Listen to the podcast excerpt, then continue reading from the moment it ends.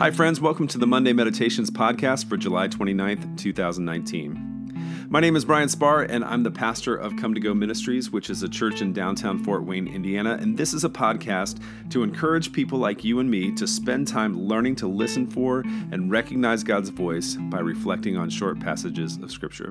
If you want to learn more about the process I use for these meditations each week, there's a free video course that will take you through and teach you this same process on my website, and it's available at w w w dot homegrown mission dot com.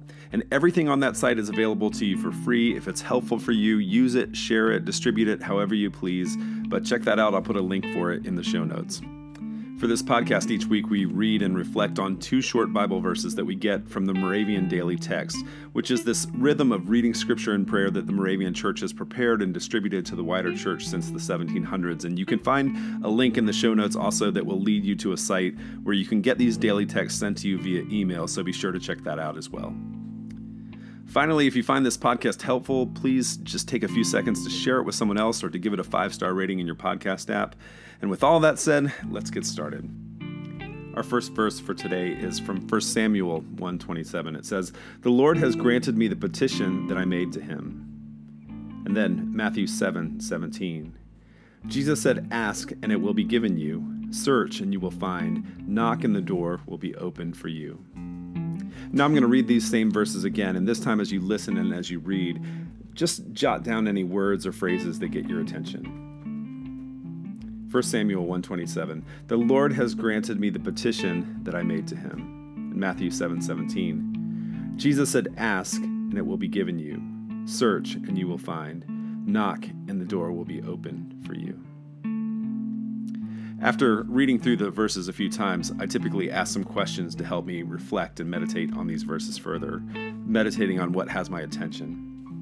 I ask questions like, what has my attention and why? What do I wonder about? What do I not understand? Or is there anything that might prompt me to an immediate action or response?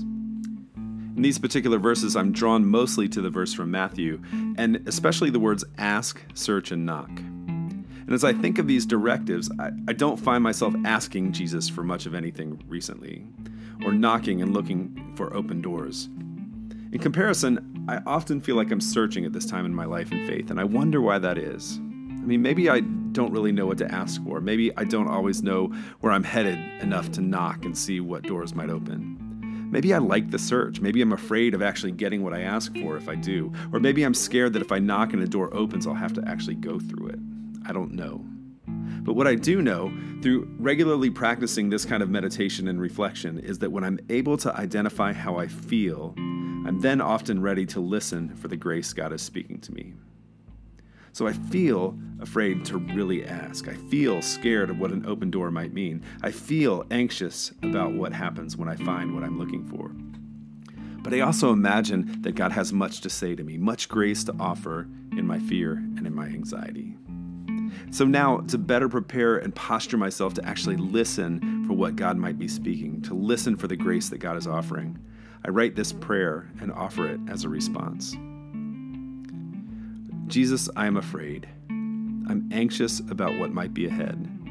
I pray for comfort in my fear, for calm in my anxiety, and for clarity in my next steps forward.